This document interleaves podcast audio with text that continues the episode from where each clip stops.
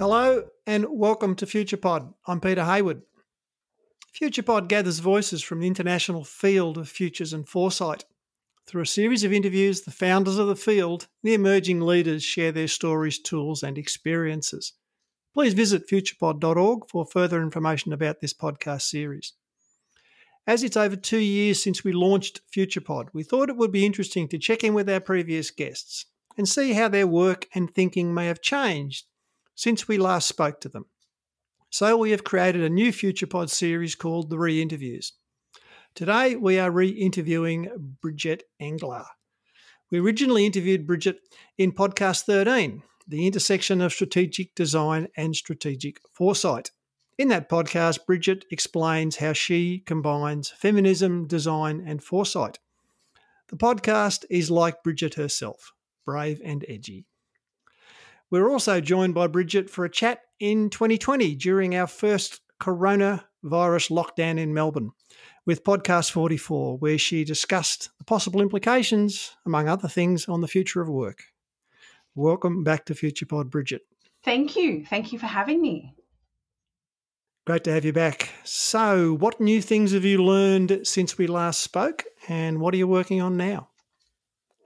New things uh, how to make spiced nuts.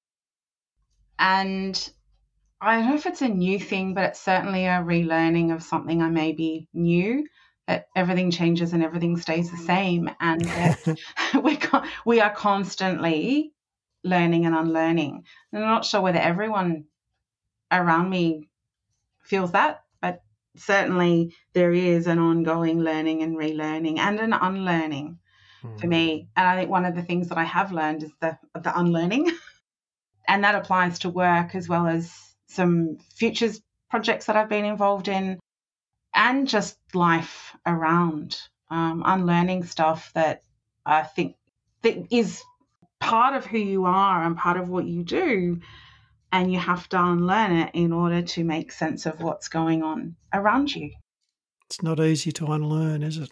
It's very hard. And I say that as someone who helps people learn, who, who in a, a teaching role. Mm.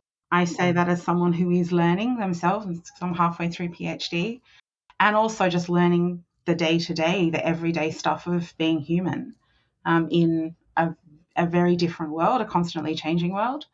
Uh, and the, the structures around that are often complicit in the inability to unlearn to the, the way we conceive of what learning is uh, and, and redesigning learning, uh, reconceiving what learning could be. And, and of course, the grief of what is now not going to go forward, the grief of the loss of something that was believed or wished to be believed that has to be set aside. I feel the grief at a very palpable level on a, a you know, almost a daily basis, depending on whether I'm immersed in teaching at the time. Certainly, students who uh, are grappling with we were going to do this and now we can't. In fact, only a few days ago, I had to write the, the message to the students saying, I'm not sure if we're going to be online or, or back on campus learning face to face together in the next round of classes. And it's sort of become a, a, unlearning of the, the things that we used to write um, at the beginning of semester and a relearning of, of new things that need to be communicated. But that sense of loss that, and I think I might have talked about this a bit last year, the stuff that we, we thought we'd been promised, the stuff that we thought was good and true, the stuff that we we felt we could trust or believe in um, has has for some people been wrenched away, and that that must be excruciating. And that's not to say I, I haven't lost stuff. Know, certainly there's a lot of stuff that kind of going, oh, well, that's not going to happen anymore, is it? But I think for some people that that's that yeah, it's it's acute and losing things, not even knowing whether you'll ever be able to get stuff back. And I, I th- this is the conversation that I hear a lot about. You know, that we're still hearing this phrase, the new normal uh, that that that that that life or the the lives that that we had have been taken away. And I, I think there is a collective grieving to come. I don't do predictions. I'm a, an academically trained futurist, uh, but I, I, I do believe there is a grieving to come, and we don't we don't even understand that. We you know we maybe don't even maybe people haven't recognized that. Maybe others have. I think there is such a, a lack of of everyone. You're not not everyone is in the same space, mm. and you know, or the same sense of time and and loss or or achievement or opportunity and that makes it, it harder. So yeah, all of the things I'm learning, the new words, the the new expressions. I'm not going to ask you to give advice to people because it's not something you can give advice on, but what are the kind of pathways or possible fruitful frameworks that people could employ to better process these feelings of loss or grief?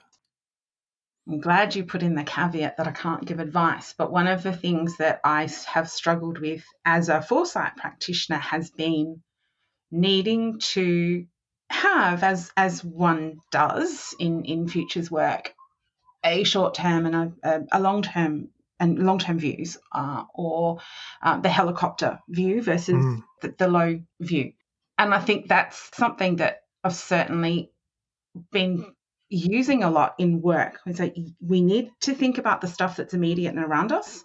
And I think for a lot of people in futures work, it's been hard to not just dabble in the, the, the longer term, but we, we need to do stuff at that, that shorter term horizon, as well as thinking about where that takes us in the longer term. And I, I don't know whether that's advice, but it's something that we can I think it's something that we can do as people. Uh, we make this decision because it's good and necessary, and it's it's what we we do at the time to get us through the next 24 hours or, or week. But equally, we can see that by doing that, it gets us to the next six months or the next six years. So it's still being able to balance the two. Uh, some of the things that at a practical level, it's it's really be present to what's going on around you. And I'm, I'm pretty sure I'm not the only person saying this, so I don't mean to sound glib or trite but being really present to the magpie that's sitting out in my garden at the moment, for example, and, and, and fighting over something with the smaller magpie, but recognizing that those two magpies have their world going on around them. I don't know whether they know about COVID 19 and lockdown and, and, and all of the things that are happening, the awfulness that is elsewhere in, in the world, as well as the good that is going on in the world. But being present to there being other things around you and aware of that so that you have a sense of it's it's not just you, that there are others going through similar or very different experiences.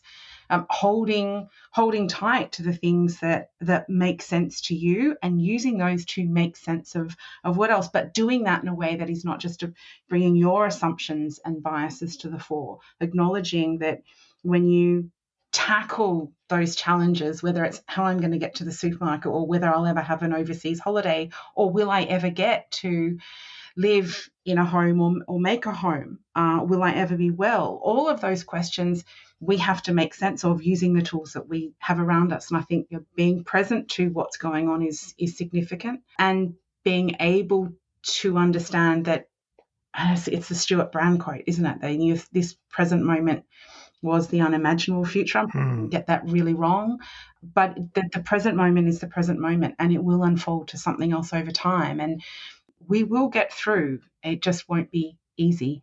Don't know whether that answered your question. Changing tack. What are you thinking now that you're surprised, or what is what's surprised you? What's and surprise can be delight, and surprise can be. Oh. well, I'm, I'm definitely surprised that people are surprised by we are where we are. This kind of ongoing revelation in media that we can't predict when we're going to come out of lockdown. Mm. This ongoing revelation uh, that you know, we're back in lockdown or not back in lockdown.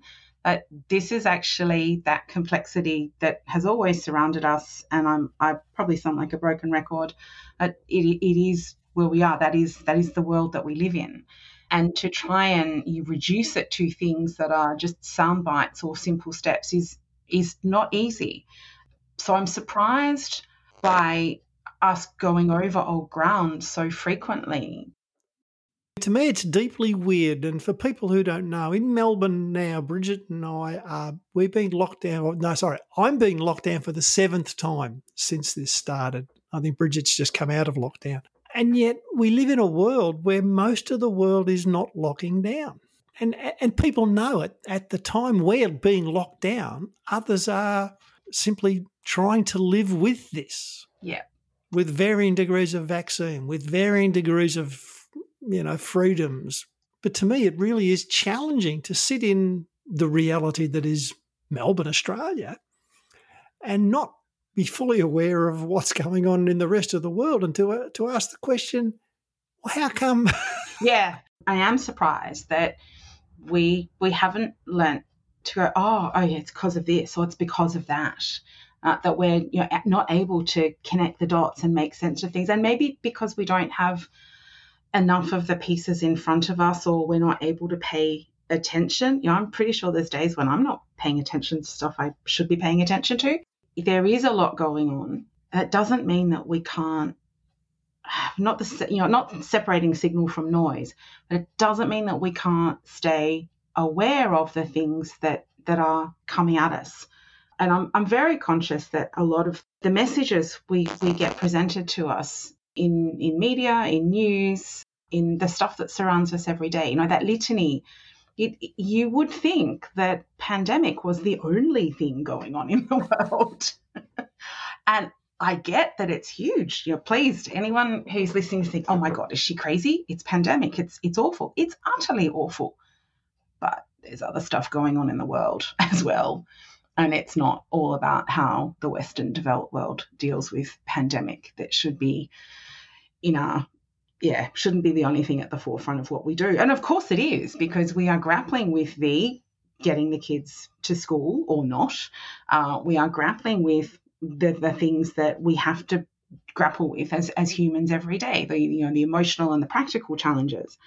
But equally, uh, there is other stuff out there that we've we've maybe just let out of our, our sight a little bit. And um, I hope that maybe we can learn to be able to manage all of the things that are, are going on. The other thing is, I suppose, as, as an educator, is just that that challenge of learning full stop that what we understood as learning the way learning is constructed the way we might be perceived or conceived to learn has had to change so much that i don't know whether we realize what we've whether whether everyone realizes what they have learned. And you know the, the time of reflection that that the, the important part um, that is that time of reflection around what we learn. I don't know whether we actually have time to do that as as much as would be optimal um, for our learning uh, to take the time out to think through what it is and whether it is like my recipe for spiced nuts that is now on its sixth iteration or whether it's learning the practical skills. I actually presented at something a couple of months ago and someone asked me, well, what are the things that we should be learning? And I said, well, you know, maybe don't worry so much about the sourdough. Maybe think more about how you can repair stuff. Maybe think more about the, the, the things that you know, we might need to survive. Learn how to f- grow a few plants, for example. And I wasn't being flippant. It was a serious response to what are the things that might be useful to know, as I suspect that those skills might be needed even if it is to be handed on through generations to come. But those skills might be needed a little sooner than we might have estimated, say, 10 years ago. Mm.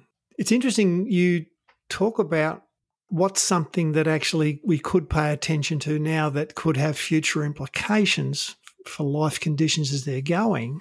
We just had, I think, in the last couple of weeks, the latest IPCC report land.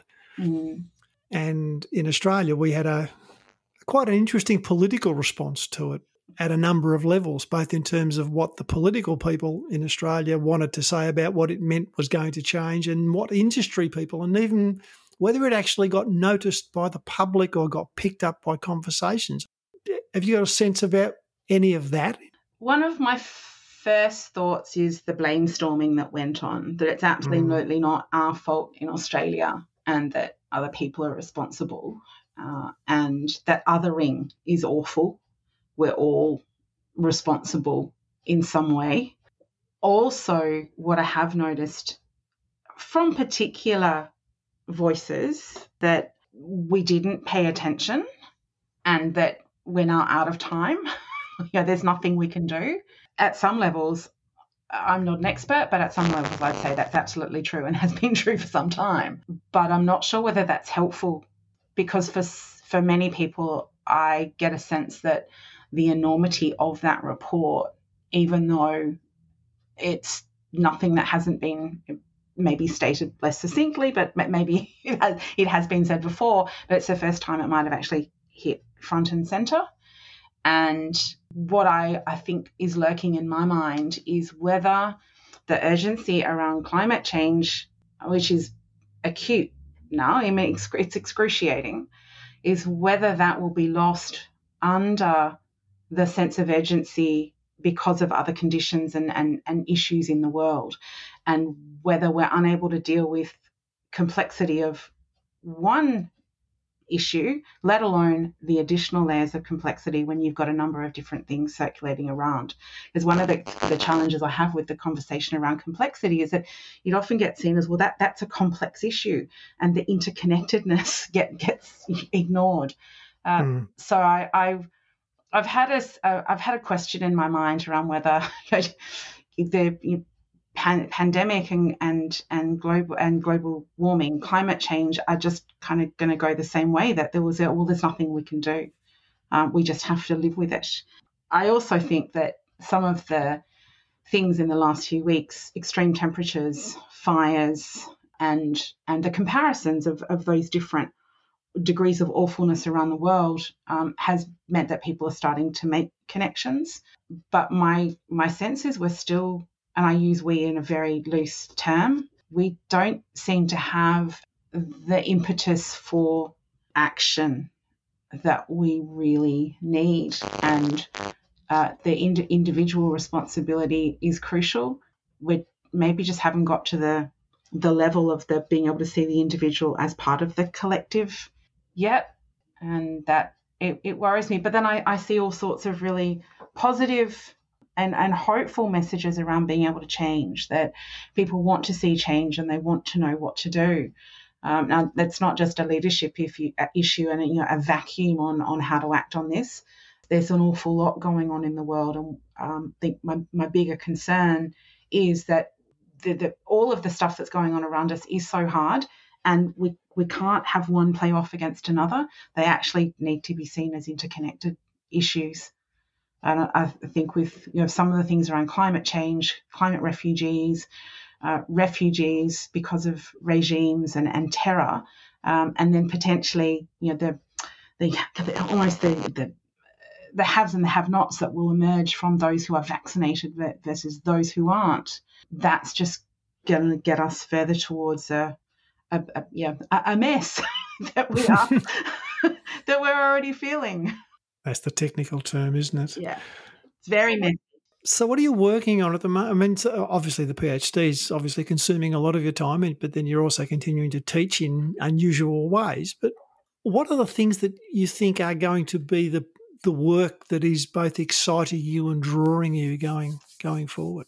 I will always relish the opportunity to have a conversation with people about possibilities and to engage not just in conversation, but in actions. So, whether it's using tools or methods that help people potentially understand capacity for change, agency, and the possibility of, of different futures that could be created.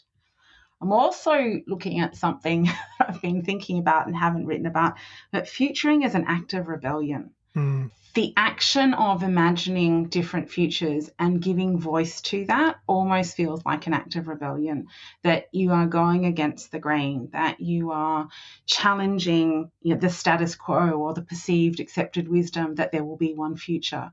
Uh, and i've had a conversation with a colleague in design about this and uh, it's aside at the moment but we will come back to it and talking about you know that that challenge which again is part of my phd work but the challenge of supporting agency, but also finding and, and, and shaping those alternative futures. Because one of the, the challenges I find with a lot of the preferred futures stuff is my dystopia is someone else's um, utopia. Mm. And I'm not the only one to say that. It's certainly not original, and I've probably said it in this forum before, uh, but it's it is still true.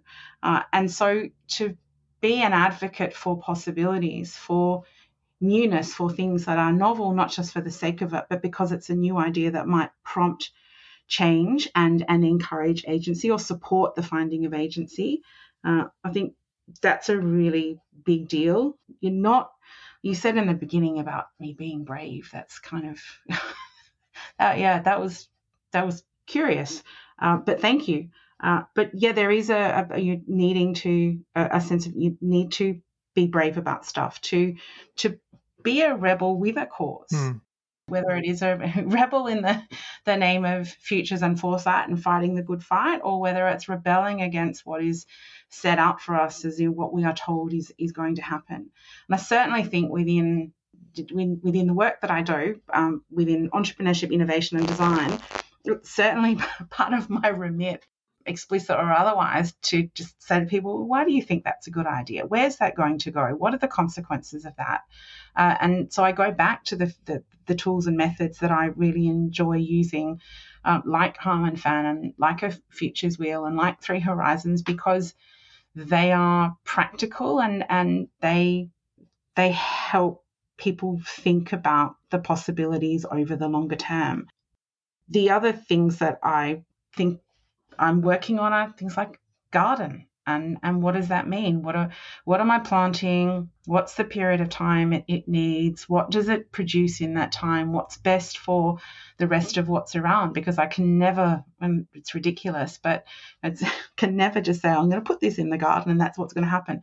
In the same way that i can't think oh i'll just change this bit. It's it's always about you what are the consequences of that? Mm. and a, a couple of other things that have come up doing some um, online sessions uh, for organizations because you have the opportunity to to share that prompt other conversations you know around representations of time around what is time what does it mean anymore when when people some people seem to have so much time and, and others seem to have even less of it uh, than they they might have even had before. So the the stuff i'm working on is trying to get us through to what's next without knowing what's next. Richard Slaughter, as a provocation to our community, did write a piece last year where he said we are possibly beyond preferred futures. Yep. What's your response to that? I think, well, in principle, I'd say, yeah, I, I agree. I, I love the idea of there being a, a global view where we can work towards something, but I think we're a, a long way from that, um, you know, in terms of intellect and sophistication and and even processes to get that to happen.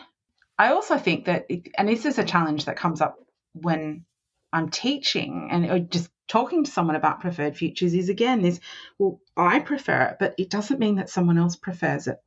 I still relish the alternative futures, uh, the fact that there are so many possibilities and it's up to us to, you know, take the steps to create them, but doing it in a way that is respectful of others and mindful of different ways of knowing, different ways of interacting. And here I'm thinking about different ways of knowing, Indigenous ways of knowing, um, different ways that First Nations people, different First Nations people around the world think and, and do, and acknowledging that. And also, whether some of the stuff that we get caught up in, in in futures work is very much based on that global north, very westernized uh, models, and how much of that we can shift. You know, is preferred futures something that came out of a very Western position. I, am not sure. I, I probably even shouldn't. I probably shouldn't even put that out there. I think the notion of a normative preferred future, whether it's based in a Western masculine, you know, choose your choose your best way to do it, but that you also say the necessity to be rebellious and disagree and see other possibilities. And then you throw in another word, which is you talk about respecting people's, I suppose, right or necessity or need to see the future as different to yours. Um, how does respect manifest from rebellion? Thank you for asking me that question. That, that's as good as the day that Ted Fuller asked me if I thought futures should be a constraint on design. Because I do think futures are and maybe should be a constraint on design. So I appreciate him asking me that question. Rebellion may be, maybe comes from a position of respect for self, and and maybe you're rebelling for what you think is on behalf of others. Uh, but I think respect is a thing that is about acknowledging other voices, other peoples, other life forms, other ways of being, doing in that act of rebellion and understanding that your act of rebellion has consequences for others beyond yourself and that you are complicit in whatever comes from your actions and you need to what's the you know the, the term need to own that. Thank you for making me think that through. I think that i would there's a difference between being disrespectful for the sake of it that's probably a non-statement being disrespectful just for the sake of it that's just you know that's rude. That that's not what rebellion is about. Rebellion is about questioning being curious being relentless and, and driven and, and persevering through asking hard questions rebelling against those normative futures rebelling against the and i don't mean rebelling against laws and and, and protocols that are necessary for the greater good whatever that is or, or greater safety and security whatever that is talking about rebelling against things that prevent us from bringing about necessary change. And maybe that's where something like Extinction Rebellion, it's seen as an organization. You know, for, for me, Extinction Rebellion is really good at, at calling attention to stuff that some of the more conventional, traditional methods have not been able to do. And I, I think a little bit more rebellion you know, with my feminist um, upbringing, a little bit more rebellion is necessary. Uh, we, we, we've, we've seen rebellion in Australia in the, the last few months, particularly around sexual harassment, politics, uh, women's voices, representation, and we maybe need a little bit more of that in a way that respects that it's not just the place that it's coming from, but respects what happens when you ask these questions. And is that about being more collaborative and, and more generous in the way that we create a space for that that conversation? Because rebellion is about dissent, and dissent is necessary and very useful because it pushes you to figure out what's really going on. If you were to look at our society in terms of what you see, both at the political individual, Facebook, you know, whatever, you know, choose your own scale. Are we getting, are we showing that we know how to handle dissent to your comfort level? Oh, I'm going to give the answer that everyone hates. It depends. From what I see, I'm still very scared by the sense of freedom of anonymity and, and, and what people will express in social media. I'm very apprehensive about the, you know, the ability for technology to obfuscate and to protect those who are hurting and harming others. I'm very aware of, again, technology uh, and the, the, the use of technology not for the greater good, uh, for want of a better term, Mm. I think there are some useful conversations around dissent. I also think there's still a lot of fear entrenched in organizations that don't know where to move to, don't understand how fertile and, and rich dissent can be, and simply see as a, a means to knock people back and and force control. Certainly, a lot of the political discussion, I'm very concerned about um, some of the, the things that we, we, we have seen in Australia and in, particularly in the last few months around women, um, culture, and the inability for voices to be heard and the unwillingness for voices to be given credence and the seeming inability of institutions and, and structures to allow something like a different voice to be heard. Uh, and, and I think some of that is down to politics and election cycles and, and so on. But the fear of saying something wrong, and I'm not here talking about political correctness or anything like that. Uh, it's that someone who might have something to say is afraid to because of how hard people will come down on them, mm. the abuse that they'll get on social media. And I, I really appreciate um, the voices that have have stood up and, and, and expressed concern and frustration and rebelled around various issues in Australia this year. Yeah, dissent's hard, and I'm not sure that it's really part of that that kind of traditional Australian spirit. We, we revert too easily back to mateship and everyone being in it together. You use the term, and I have no idea what it really means, but you used it of political correctness. And we're seeing that if we look at people being censured for things that they did or said a year ago, a decade ago, whatever.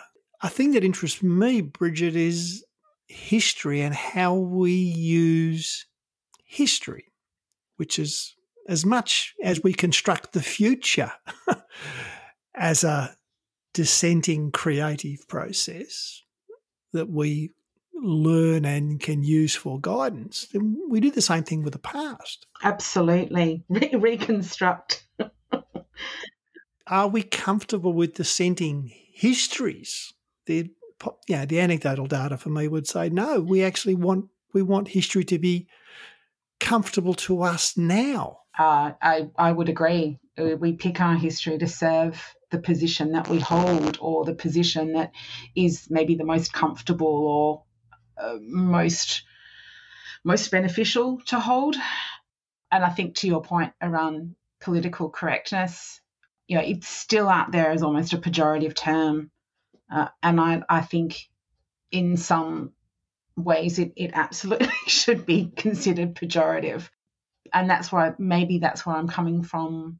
Uh, in fact, no, it, it is where I'm coming from with this notion of respect that it's not about being politically correct. It's about acknowledging that the things that we do or say have to be done or should be done. And I'm not good at the, the, the conditional, It should be done not just to avoid offence or, or disadvantage, but in order that it can be a, a, a constructive, useful, and, and practical conversation to understand and recognize difference, as opposed to just dissing someone for being politically correct or uh, opening up a dialogue just so that you can argue about it. Again, to your original question about what have you learned, I have learned and I am still learning that we don't pay enough attention to history, that we could have learnt much from the last 20 to 30 years, as much as we could learn from arguably that first Enlightenment. And we haven't, uh, or we have and we've ignored it because it doesn't serve us. It doesn't serve the the, the, the threads that are in the organizations and therefore in the society that we have constructed. I also still feel that some of the the shifts around history have been around serving those in charge. And I, I use that, again, very loose term, but the, you know, the, the ruling powers, those who are perceived to have power. And that's not just about West versus East, and it's certainly not something we see just in West or, or just in what we call the East. But there are perceptions of where and how power is held that pervade thousands of years and we yeah definitely don't seem to have learnt from some of those cycles nor some of the consequences. And we are still seeing ongoing friction ongoing tension and, and serious conflict in parts of the world based on thousands of years of of lack of understanding or intolerance. And we're bumping into the limits of our cultural ways of living through our biological system we're part of. Yeah, and I think some of that's also around our limitations of being able to access and and make use of the knowledge that we have and being able to access and make use of the knowledge that we haven't tapped into yet you know that that sense that there is stuff out there that, that isn't known, isn't yet known, that, that could be known, that that might help us reach greater understanding. I don't unfortunately think I'll ever see that in my lifetime, but I hold hope in generations, and I think I said this in an interview with you last year, that I do hold hope that the generation that's five, six, seven years old, and maybe even a little older, will be able to harness some of that I just hope that we as people who are older than them now don't don't lose their faith and confidence that you know that that sense of being disenfranchised or disconnected from decision making when you are 6 or 7 or even 12 or 13 that that doesn't leave you despondent about possibilities going forward and therefore end up following that, that those normative paths that the opportunities to rebel and speak up and have a voice are not are not either denied you um, or you don't feel that they're open to you simply because need to go with whatever whatever else is being said uh, and that that that younger generation seems to have capacity for resilience. I mean we're in the middle of a pandemic. Who knows how we're going to come out the other side?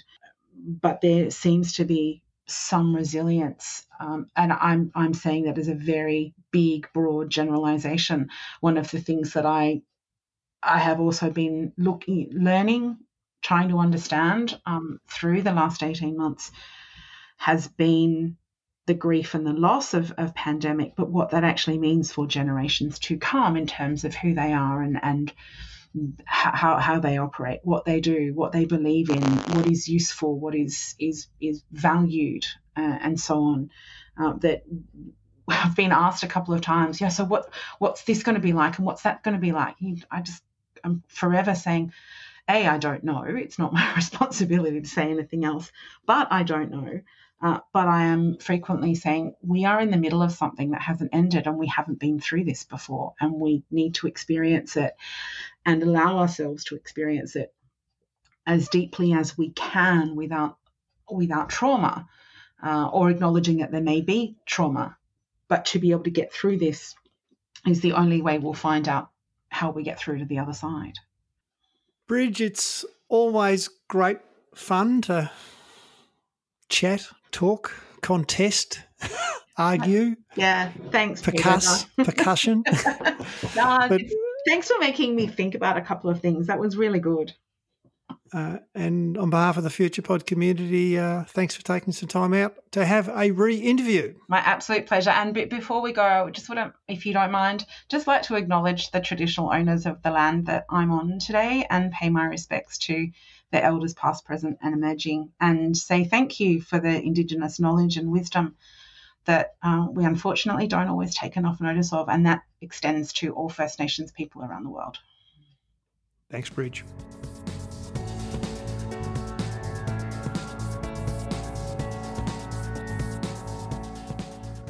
This has been another production from FuturePod. FuturePod is a not for profit venture. We exist through the generosity of our supporters.